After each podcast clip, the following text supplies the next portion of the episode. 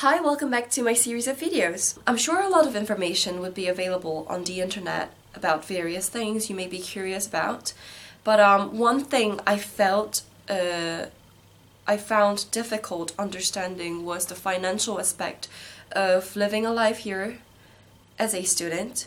So your expenses can be divided into four broad categories. The first category being um, your accommodation fees.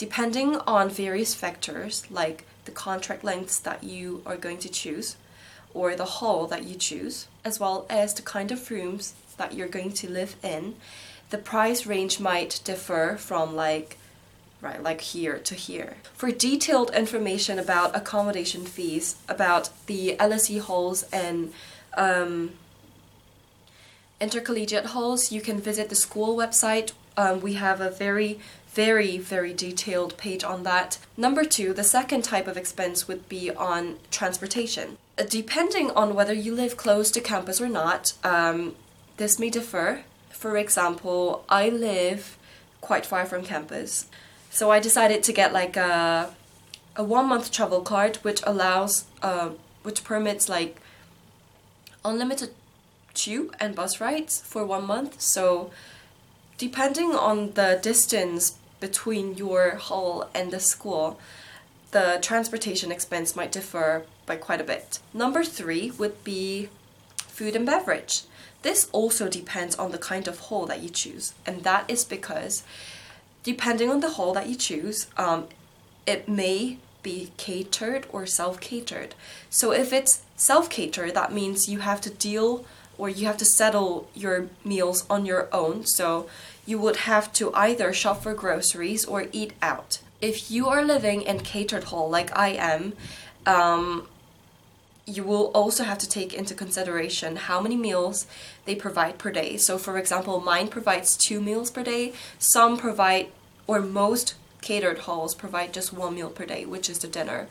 Um, so, that might reduce your food and beverage expenses by quite a bit, but that might also translate to higher accommodation fees. Um, so you would have to choose which one you prefer. The fourth and the last type of expense would be miscellaneous expenses, handphone bills, um, as well as laundry expenses and things like that. So miscellaneous expenses. You might be concerned about the, the high living cost in London. Um, which is definitely true. It's expensive to live in live in central London. By changing your lifestyle a little bit, it might lead to like reduction in your expenses. So you'll have to figure that out on your own, I think. Um, but um, I feel like it is manageable. It really depends on your willingness to control all these expenses and things like that. Of course, living a student life here in London um, entails a lot more than just the financial aspects of it. So, I'd like to give you a little more update about um, how fun life really is.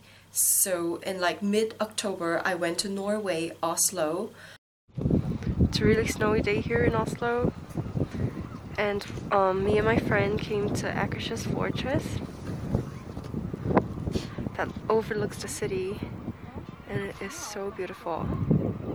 And then I also went to Dorset like two days ago um, with a large group of friends um, from the Korean Society, and we had a lot of fun there. We um, cooked and ate, we drank together, we talked together, things like that.